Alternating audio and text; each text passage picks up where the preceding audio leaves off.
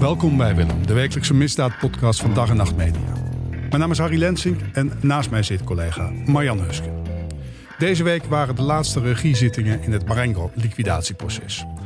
De advocaten mochten nog met onderzoekswensen komen en om nieuwe getuigen vragen. Meestal is dat saai, maar bij het proces tegen hoofdverdachte Ridwan Taghi is altijd alles anders. Het was spannend. Marjan, uh, jij was erbij en hebt ook met de hoofdrol, hebt een hoofdrolspeler meegebracht, advocaat Nico Meijering. Ja, en uh, dat wil ik ook even uitleggen nog. Uh, Nico was uh, zeg maar de held, tussen aanhalingstekens, van deze week.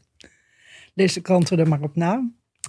Hij en zijn kantoorgenoot Christian Vlokstra hebben van de week het beeld van de kroongetuige Nabil B. laten kantelen. En dat tegenover de rechtbank heeft Nabil altijd gedaan alsof hij een verdachte met spijt was. Maar nu, uit hun verhaal, komt hij over als een uh, gewetenloze criminele geldwolf. En daarvoor kwamen ze ook met bewijs. Ze citeerden de advocaten uit de appberichten in Nabils geheime iPhone. En uh, Nabil appte onder andere aan zijn vriendin: uh, leugens om best wel zijn geen leugens. En dan vraag je je natuurlijk af: hoe betrouwbaar is zo'n kroongetuige dan nog? En uh, nou, dat leek me wel leuk om ook door te praten. Ja, klopt dit beeld wat Marjan schetst? Nico, Nico Meijering, welkom. Nou, alleen dat van de, de held. Dat ja, klopt nou, volgens ja, mij ik hoor niet. tussen aanhalingstekens zo. Dat, maar uh, voor de rest, ja, ja het, het, beeld te doen kantelen. Kijk, wij hadden wel al een beeld van, uh, van hem gekregen. Ik, heb, uh, ik sta Mohammed R. bij. En hij is in dit dossier eigenlijk de enige die met hem bevriend was. Althans, ze hadden een behoorlijke vriendschappelijke band met elkaar van jaren. En ik had natuurlijk wel al een beeld van de, de kroongetuigen gekregen via mijn cliënt. En uh, daarnaast heb ik een beetje de eer gehad om ook de, vanuit die kennis de meeste vragen te kunnen gaan stellen. Tijdens de verhoren bij de rechtercommissaris en ook op zitting. Het meest zeg maar aan het woord zijn uh, daar waar de vragen werden gesteld. En dan krijg je ook wel een beeld. En in die zin had ik zelf wel al een beeld van hem. Um, en Um, ja, hij heeft zich ook wel. In die, in die zin is het wel gekanteld, ja, dat hij um, uh, eigenlijk zichzelf ook altijd heeft gepresenteerd. Ook met. Uh, ik heb begrepen dat ze zichzelf uit de krant Dream Team noemen. Dream Team verdedigings. of team van, van de kroongetuigen. Dat hij eigenlijk van, van meet af aan spijt heeft gehad. Dat hij zich gemeld. Hè, dat wat, wat hij allemaal had gedaan. En dat het hem allemaal niet om geld te doen was. En dat het eigenlijk best wel een, een jongen is die straight in het leven staat. Nou, dat beeld is inderdaad wel zwaar gekanteld, ja. Daar gaan we het uitvoerig over hebben. Ik wil nog heel even naar Marjan. Uh, want, nou goed, ik kan me voorstellen dat er ook een reactie kwam vanuit de verdediging, vanuit het team van de kroongetuigen. Wat Nico net schetst. Wat, wat vonden die van wat Nico en zijn collega's deze week op tafel legden? Nou ja, de advocaat Peter Schouten noemde die voor mij onthutsende berichten, en dan citeer ik even, private verongelijkte pillowtalks tegen zijn vrouw. Als je boos bent. En de bedragen die door Namil zijn genoemd, zijn nooit door ons ingebracht. We hebben nooit over geld gesproken. En Schouten noemde het een beschadigingsactie van het kamp T. Het kamp Tachi. Bestaat, ja. er een, bestaat er een kamp Tachi, Nico? Ik denk dat dat een hele onverstandige en ondoordachte mededeling was. Van Schouten? Uh, zeker. Hè, want um, om nou advocaten... Kijk, allereerst uh, waren Vlokstra en ik die hiermee zijn gekomen. Wij staan de heer Taghi niet bij. Um, en een, uh, een, advocaat nu die ons in dat kamp gaat situeren... Kamp vind ik sowieso niet zo'n prettig woord. Maar dat is een, een, manier van, van ja, bijna criminaliseren. Um, en als je zelf eigenlijk al heel lang voortdurend je mond vol hebt van, van veiligheid. Hè, en je ook uh, zelf meent dat uh, hè, wat daar verder van zij, maar dat is in ieder geval een standpunt dat wordt ingenomen. Dat meneer T. dat, die, dat daar veel gevaar van zou uitgaan. Ja, dan is dit natuurlijk een zo'n domme, een domme actie, een ondoordachte actie. En zoals ik dat gisteren ook op zitting heb gezegd. Kijk, dit, dit, dit soort gescheld. Uh, enerzijds heb je vanuit die verdediging en daarnaast heb je ook nog dat ze voortdurend met veiligheid schermen. Dat laatste doen ze vooral ook als ze geen argumenten meer hebben.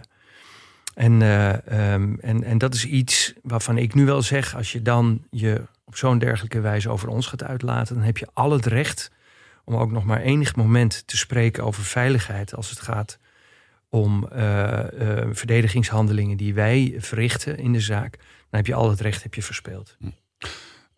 Hè, dit is op tafel gekomen. Dat, dit, dit zat eraan te komen. Dat laten we wel wezen. Dit is niet een verrassing geweest. Uh, om, het, om het rondje maar af te maken. De laatste procespartij die hier wat van heeft te vinden, het OM, naast de rechters. Hebben die daar wat over gezegd? De officieren van justitie, Marjan? Nou, jij zei zo makkelijk geen verrassing. Maar het OM vond het eigenlijk, als ik het zo beluisterde, een overval. En vooral omdat het uh, persoonlijke berichten tussen Nabil en zijn uh, partner betrof. En dan hoor je weer meteen inderdaad wat Nico al zei, het argument veiligheid.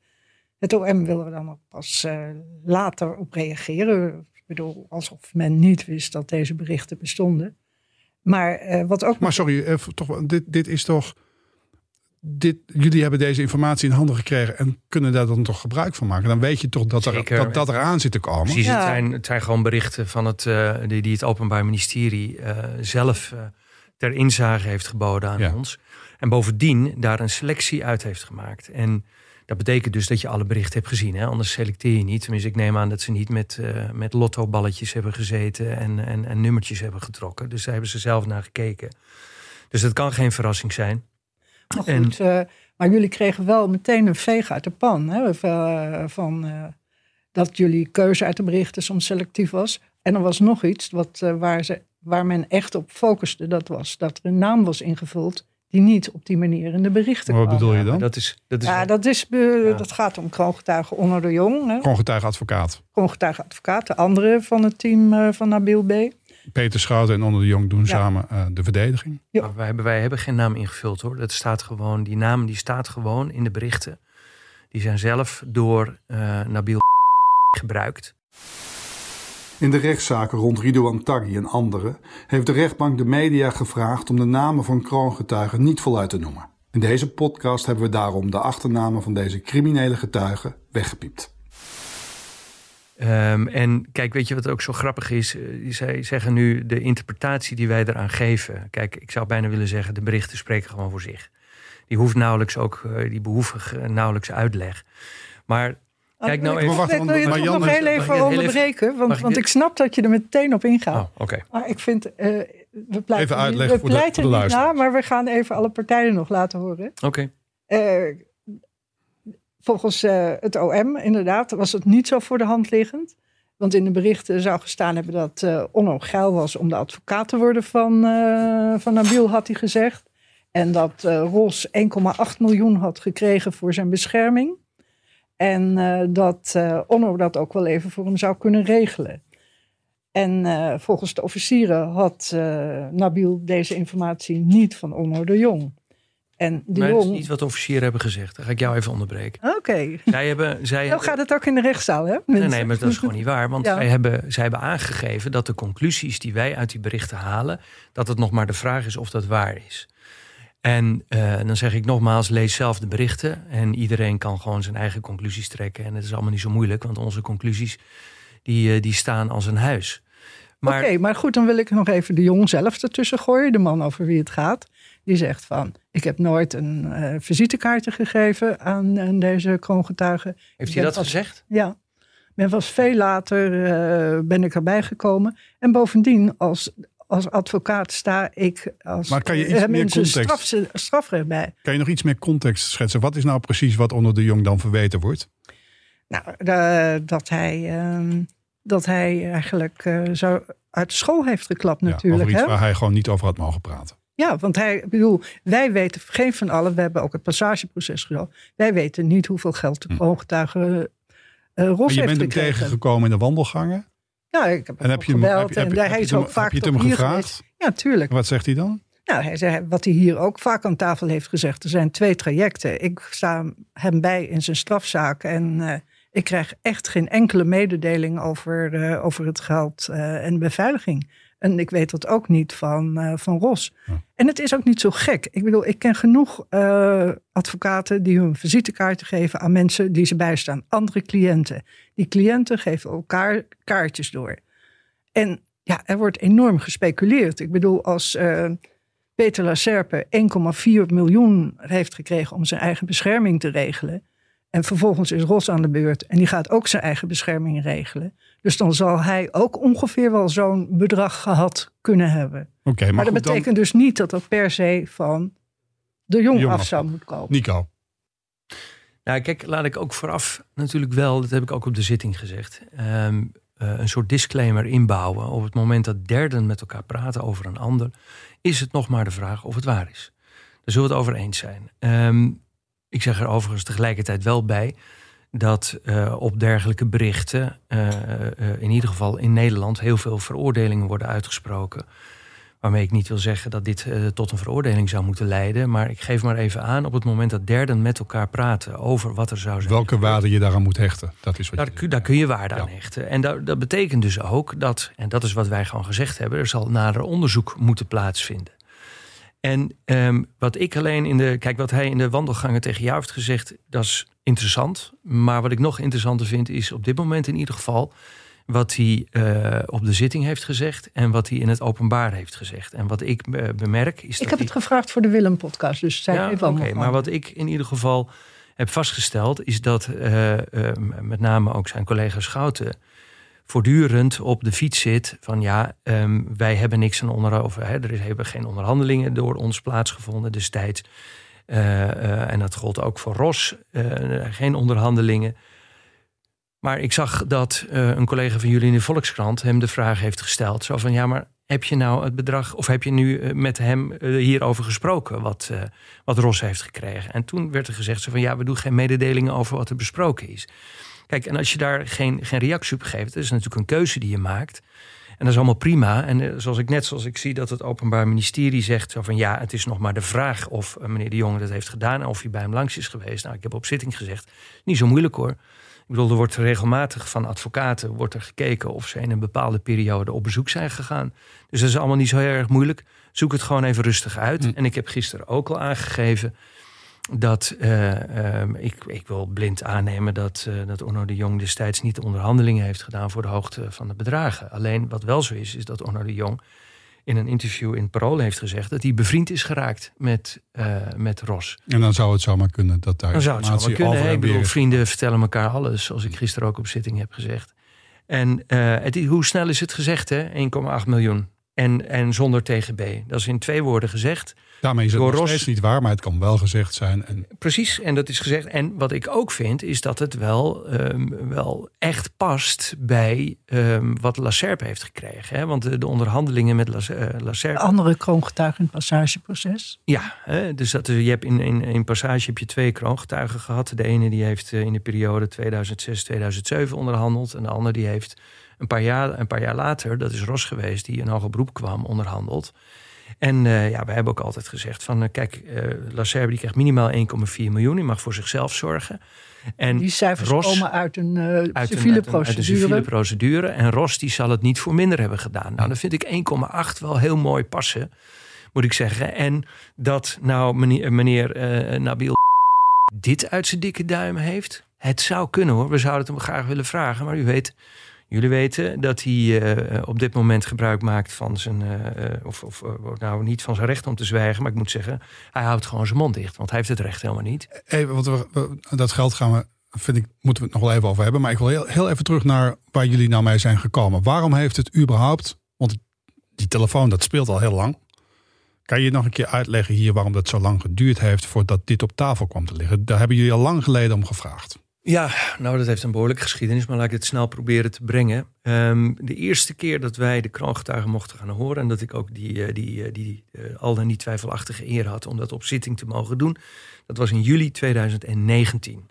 Een van de eerste vragen die ik aan de kroongetuigen heb gesteld is van heb je tijdens je, of ik geloof dat ik hem wel variëren hoor, maar heeft u tijdens de, de detentie gebruik kunnen maken van communicatiemiddelen?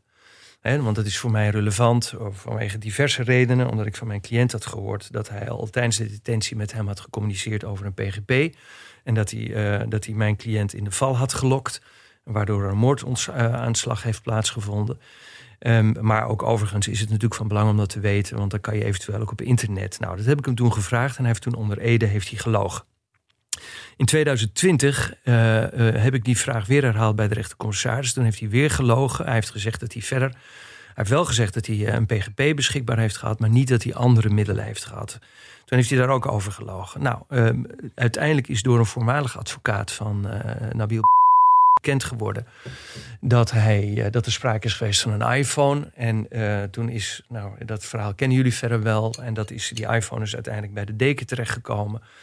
En volgens die advocaat, die voormalige advocaat, zou uh, Nabil hem ook hebben bedreigd als hij die telefoon niet zou teruggeven. Dus we begrepen al dat daar nogal zwaar, dat, dat, dat er veel ja, om die telefoon heen hing.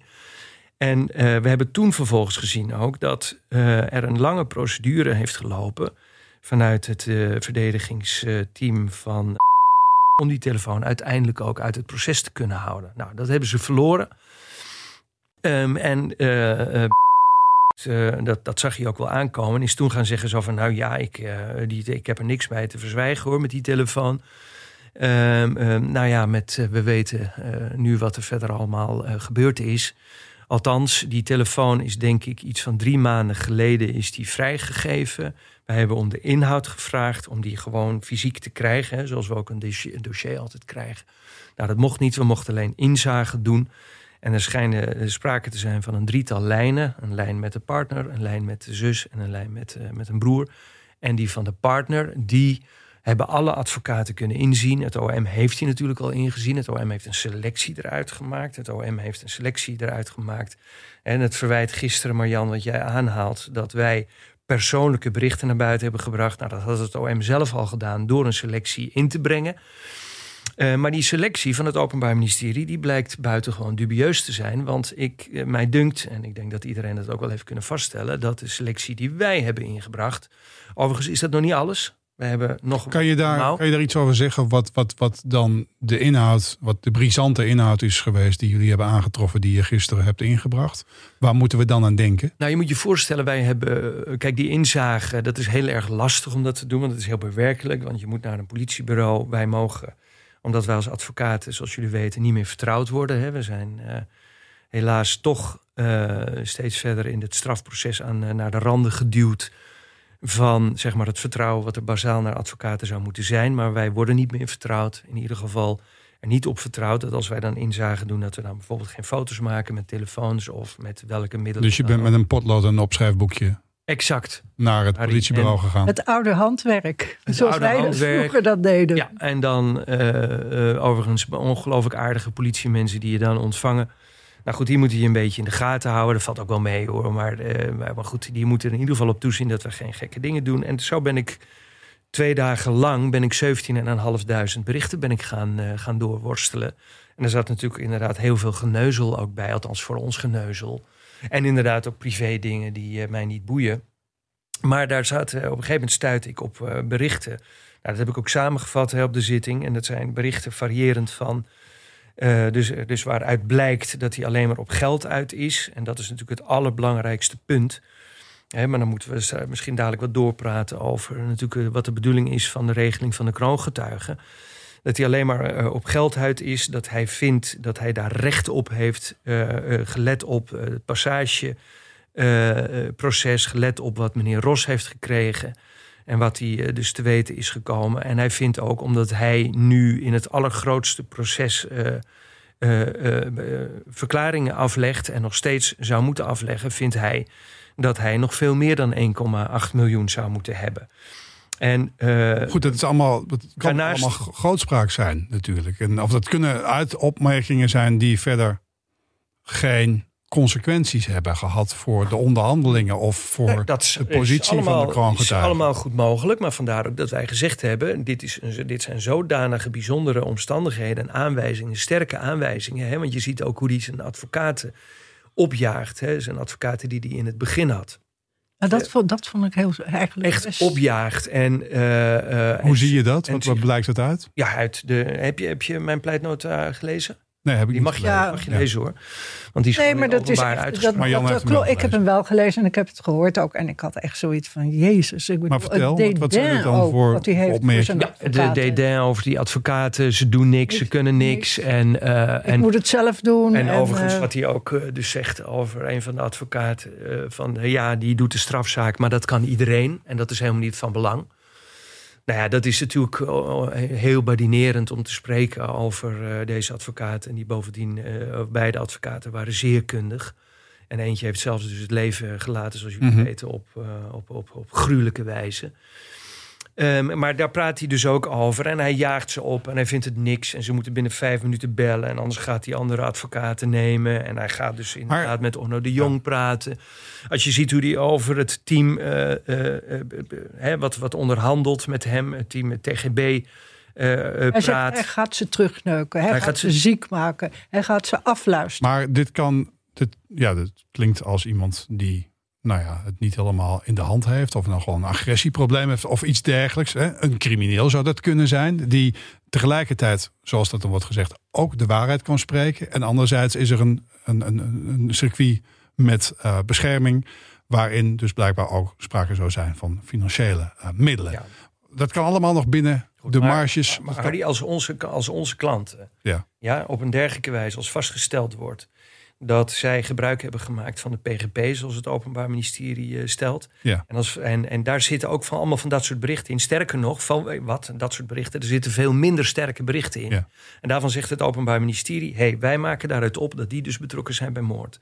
Dus ja, je, je, je kan zeker aankomen met dit soort disclaimers van Mm. het kan allemaal grootspraak zijn, wat ik een bijzondere uitspraak vond trouwens. Eh, dat, Dat is al gezegd al. zeggen. Ehm, ehm, ja, dan zeg ik ook zo van oké, als het grootspraak is, prima. Ehm, hoe zit het dan met al zijn andere beschuldigingen? Maar eh, van bepaalde onderdelen geloof ik niet dat het grootspraak is. Hij heeft er hele zware druk heeft hij gezet, voortdurend dreigen. En zeker ook, hij zegt ook, hoe, hoe zegt hij het ook weer? Ik ga herrie maken en, en, en dat soort dingen. En ook zeker sinds Peter de Vries ook eh, actief is, is hij ongelooflijk veel herrie gaan maken. Maar je moet één ding moet je niet vergeten, dat heb ik ook op zitting gezegd. Dit speelt allemaal eind 2017, begin 2018. Ja? En hij heeft uiteindelijk getekend. En hij is gaan verklaren. En dat is dus een hele sterke aanwijzing Dat hij dat hij betaald is. zich, zoals dat zijn woorden zijn, dat hij zich niet heeft laten wegtrappen. En dat hij dus een hoop geld krijgt. En dat hij het ook weer zelf zijn veiligheid gaat regelen. Zoals dat met La Serpe is gebeurd en Ros is gebeurd.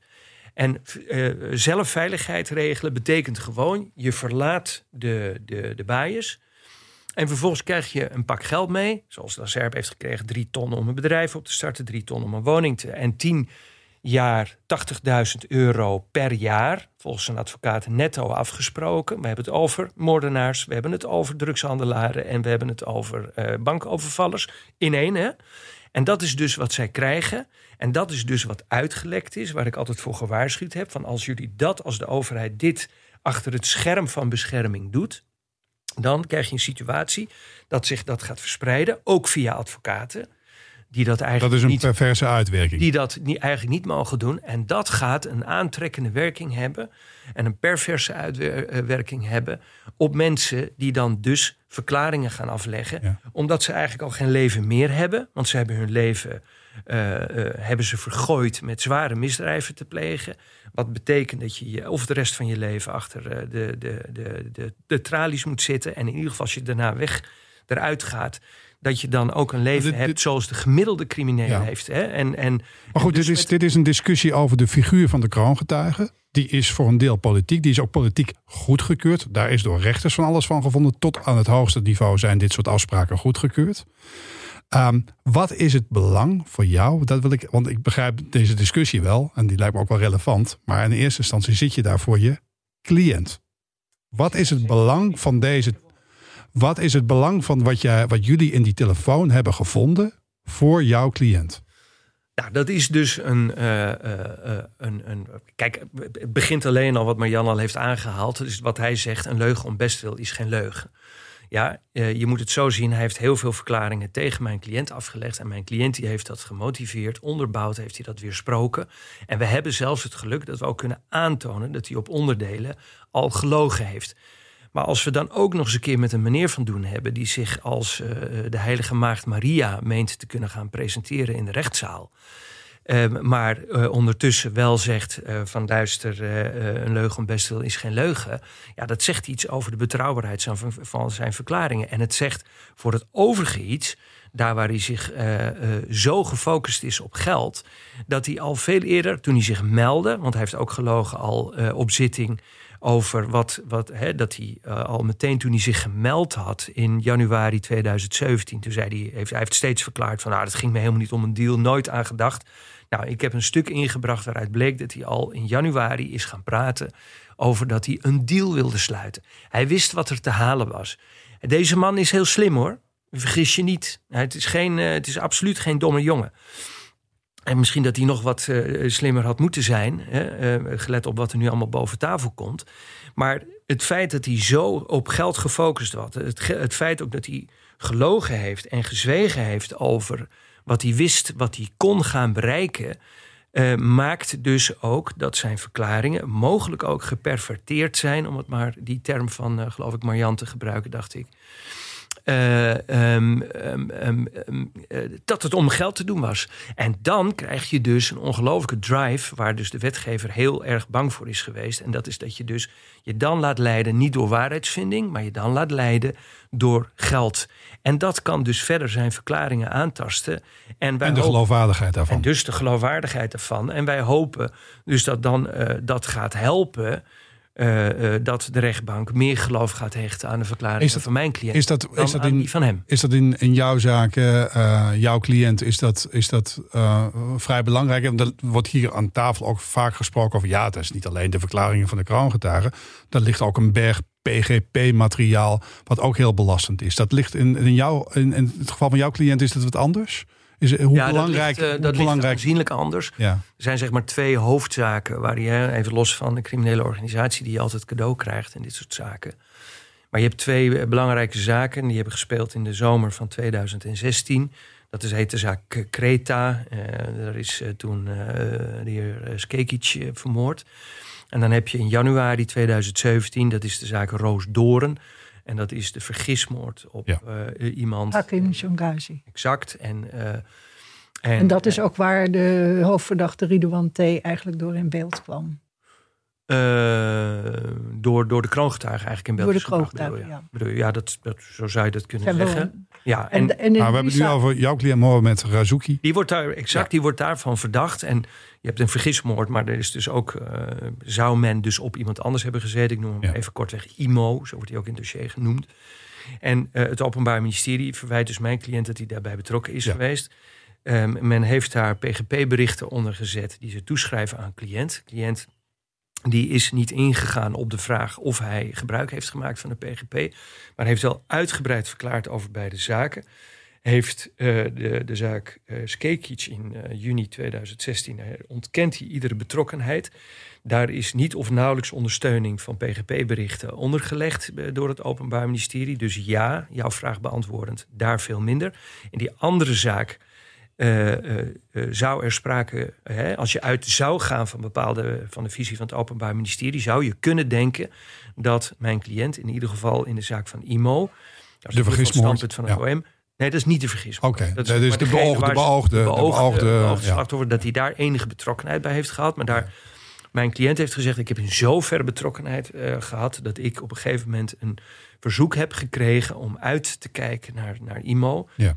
En uh, ik heb dat uh, verzoek gekregen had ik, uh, omdat ze hem invalide zouden hebben willen maken. Of, of een pak slaag handelen, dat weet ik even niet meer goed. Maar in ieder geval een pak slaag.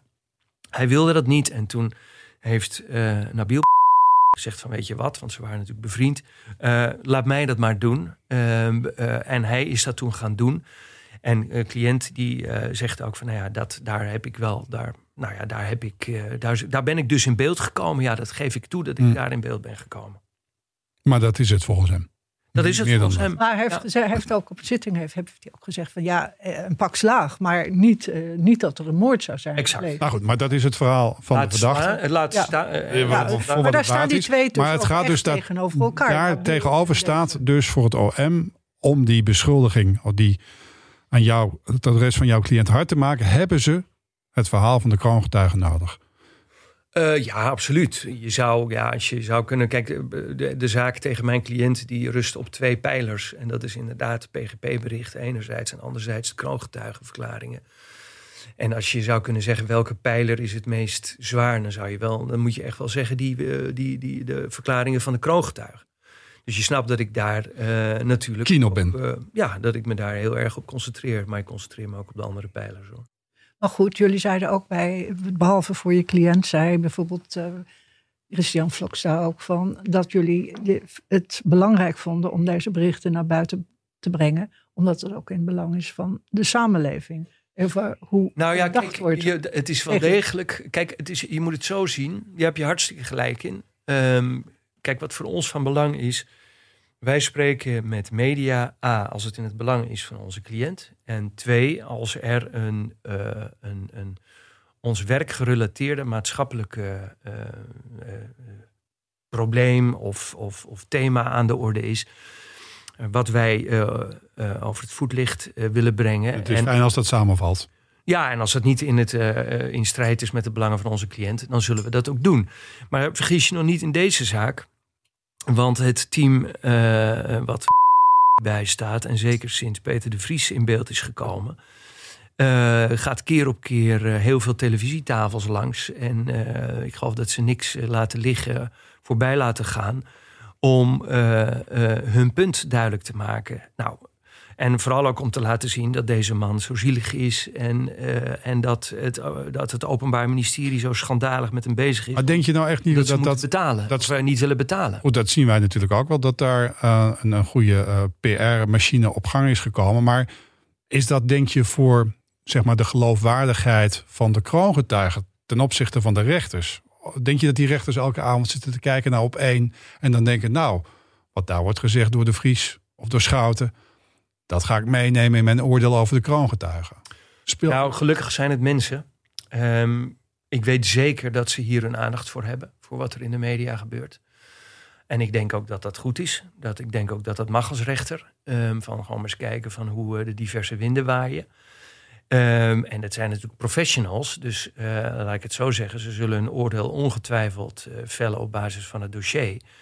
Maar natuurlijk ook, zoals iedereen zich laat beïnvloeden. Dit zijn ook mensen, hè, gelukkig maar. Eh, eh, moeten wij rekening houden met het feit, met het beeld wat nu wordt opgetuigd de laatste maanden. Of is het, hoe lang is het al? Misschien wel een jaar. Eh, en dat beeld, dat verdient ook wel wat, wat, wat, Nuance. wat, wat nuance. Maar dat geef je dan toch door nu uit Exact. deze gesprekken. Dus Ja. heb je het gevoel dat het aankomt bij de rechtbank? Nou ja, als ik, als ik ze zou kunnen lezen, hun gedachten, dat zou, eh, dat zou Dat ik- probeer je als zou advocaat. schatterijk kunnen gaan worden. Ja, maar je probeert het wel. Ja. maar het En jullie wel- praten het er ook wel- over na. Het was wel typerend. Ik- wat ik zag was inderdaad, in de, toen jullie je verhaal wilden gaan houden, toen eh, zei een van de rechters ook van, ja, maar wat gaan jullie dan zeggen? Want ik begin me een beetje onbehagelijk of zoiets. Hij had een bepaalde term daarvoor van Ongemakkelijk of eh, ongemakkelijk. ja. Van, eh, ja, hij, eigenlijk had hij het liever niet willen horen, kreeg ik bijna het idee. Nou ja, dat, daar, werden wij, daar werden wij op onze buurt heel ongemakkelijk bij. Want ehm, kijk, het, is, het was denk ik juist eens goed om te zien hoe... eh, overigens, het, waren het waren ook omstandigheden hoor. eh, Want we hebben ons kapot gewerkt om alles goed geselecteerd, eh, zorgvuldig uitgezocht... Ehm, eh, weer controleren, teruggaan naar inzagen, kijken of we het goed gezien hebben. En dat uiteindelijk te gaan verwerken in een, eh, in een verslag van bevindingen, zoals we dat genoemd hebben. En daar ook een selectie uit te maken. En, eh, maar ik denk dat het ook goed was om nou eens voor die rechters om te zien dat eh, hoe wij altijd worden, eh, eh, op het laatste moment worden geconfronteerd met stukken die op de, over de schutting heen worden gemieterd, zoals we dat noemen. Soms de dag van tevoren, soms de ochtend, soms op de zitting. En dan, eh, ja, dan eh, meestal eh, halen dan rechters hun schouders op van ja, zo gaat het. En als je dan ziet dat wij dat doen, dan zie je ineens van hé, hey, ja, maar dit is anders. En dan zeggen zij tegen ons van ja, maar er was toch een afspraak dat jullie. Wie zijn eerst- zij? O- OM. Dat, nee, maar dat is wat het OM gisteren heeft Ja. gezegd. Er was een afspraak dat het eerst via het OM zou gaan. Nou, en toen heb ik gisteren heb ik heel duidelijk gemaakt. Ik maak geen afspraken. Eh, de enige die afspraken maakt eh, in het strafproces, dat is een kroongetuige. En dat is ook in de wet geregeld. Ik maak geen afspraken met het Openbaar Ministerie. We kunnen proberen werkafspraken te maken. eh, ten einde een zitting zo goed mogelijk of een proces zo goed mogelijk te laten lopen. Maar hier heb ik nooit de afspraak gemaakt dat ik na inzage eerst het, of het, het, het goedvinden van het Openbaar Ministerie zou moeten gaan krijgen voordat ik iets inbreng. Want daar ga ik zelf over. En, eh, ehm, en het Openbaar Ministerie, als ik het dan gegeven, ik heb nou juist een, een, een uur heb ik een uitgebreid betoog gehouden over hoe het de afgelopen jaren is gegaan. Hoe het Openbaar Ministerie eigenlijk de regie van dit proces nog steeds bepaalt, het tempo bepaalt, de momenten bepaalt waarop stukken worden ingebracht, waarop opdrachten van de rechtbank worden vervuld.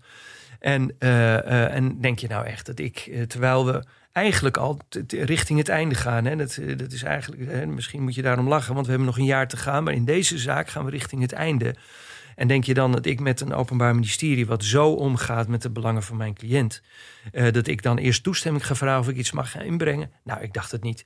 Wij hebben Dat vraag je conform, dan aan de rechtbank, toch? wij hebben conform de uitspraken van de rechtbank. Hebben wij, eh, hebben, wij, hebben wij gezegd zo van, nou ja, wij, wij verzoeken ook deze, deze eh, lijnen in te brengen. Sterker nog, alles verzoeken wij in te brengen. En dan is het aan mij om dat te doen die zo goed mogelijk, eh, of wat, wat zo goed mogelijk de belangen van mijn cliënt dient.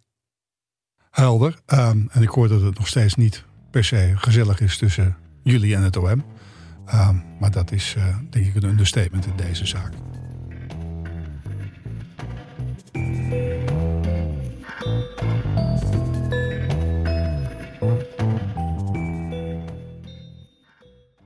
Marjan, wa- als je dit allemaal zo hoort, je hebt, ehm, eh, we het net gehad over die positie van de kroongetuigen, de financiële vergoeding. eh, je hebt het liquidatieproces van dichtbij meegemaakt. Je weet van La Serpe, van Ros.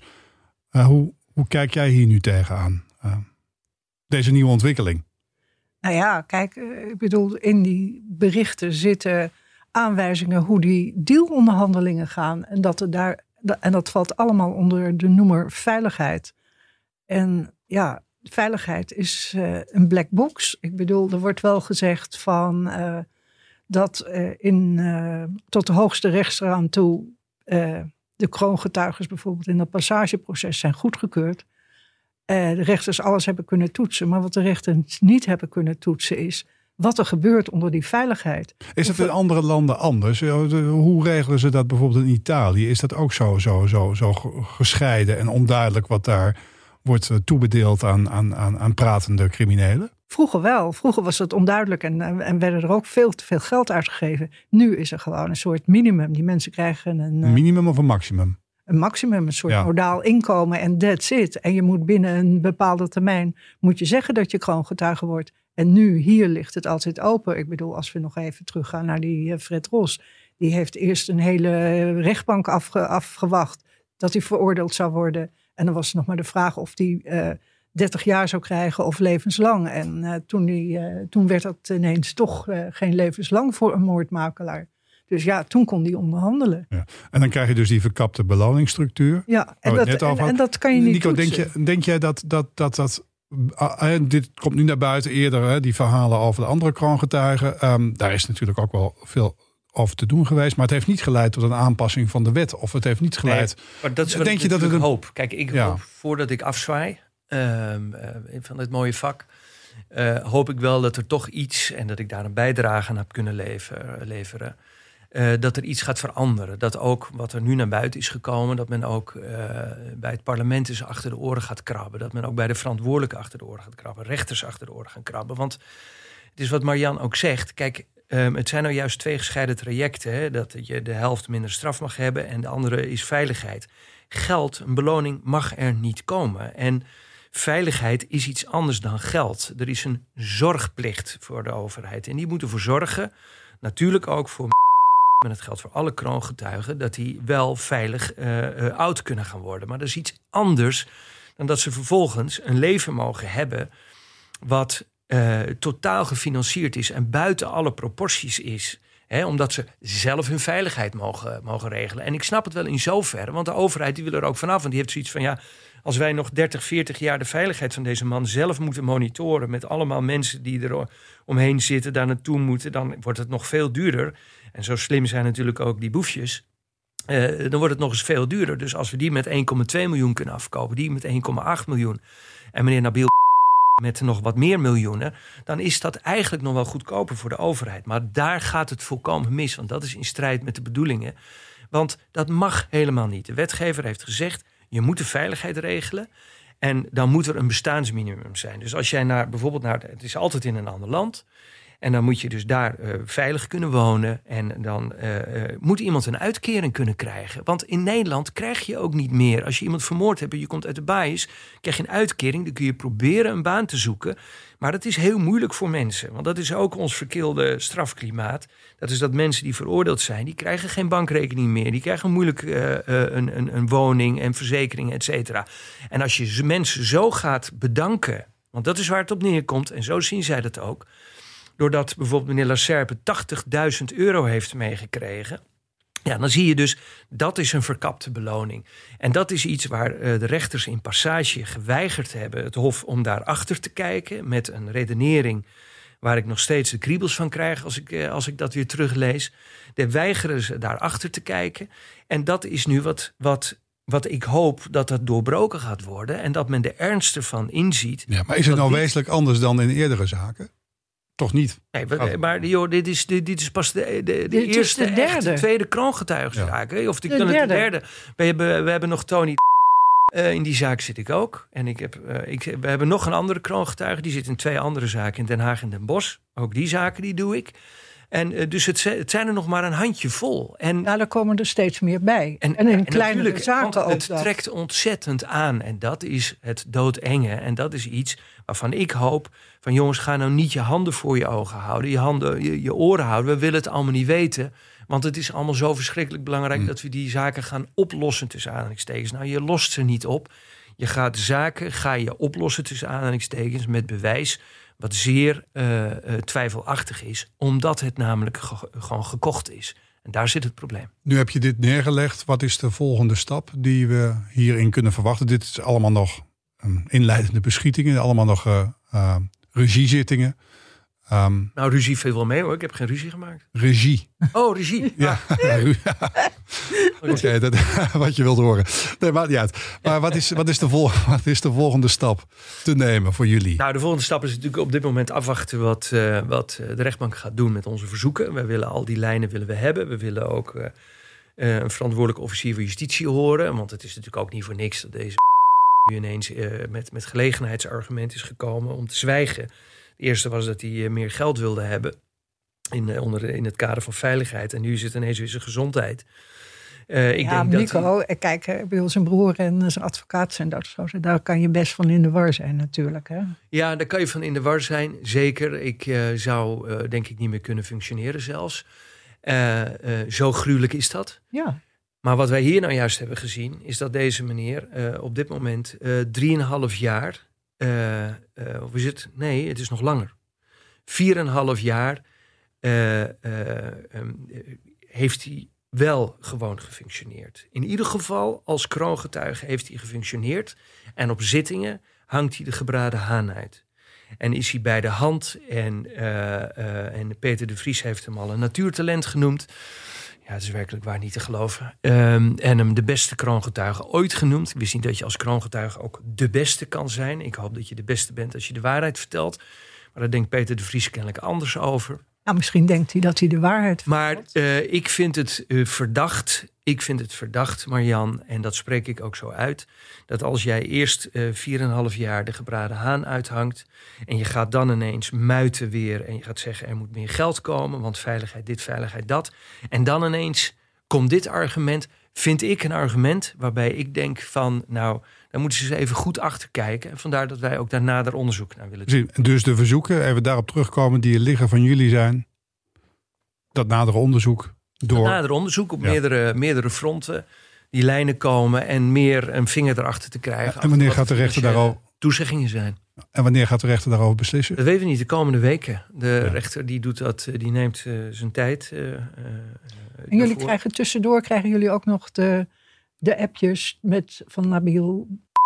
Vandaag gaan we broer en zus. Klopt. Ja, ik heb vandaag. Krijgen jullie, krijgen jullie nee, die krijgen wij niet. Ik mag weer met een potloodje en een opschrijfboekje er naartoe gaan. Oké. Nou, dan horen wij te zijn tijd graag wat je dan aantreft op dat uh, politiebureau. Ik zie ernaar uit. Dankjewel uh, Nico, Nico Meijering. Uh, dit was Willem voor deze week. Wij zijn er volgende week weer. Dan gaan we het hebben over het Hollede-proces en over het boek Wij willen gangster worden. Over de jeugd van Cor van Hout, Frans Meijer en Jan Boelaert. Wilt u ondertussen op de hoogte blijven van nieuwe afleveringen? Neem dan een abonnement via uw favoriete luisterdienst. U kunt ook bij ons terecht voor vragen. Ik ben Ed Harry Lensik op Twitter, Marjan is Ed. Mailen mag ook naar vragen.dewillempodcast.nl Dank voor het luisteren en graag tot volgende week.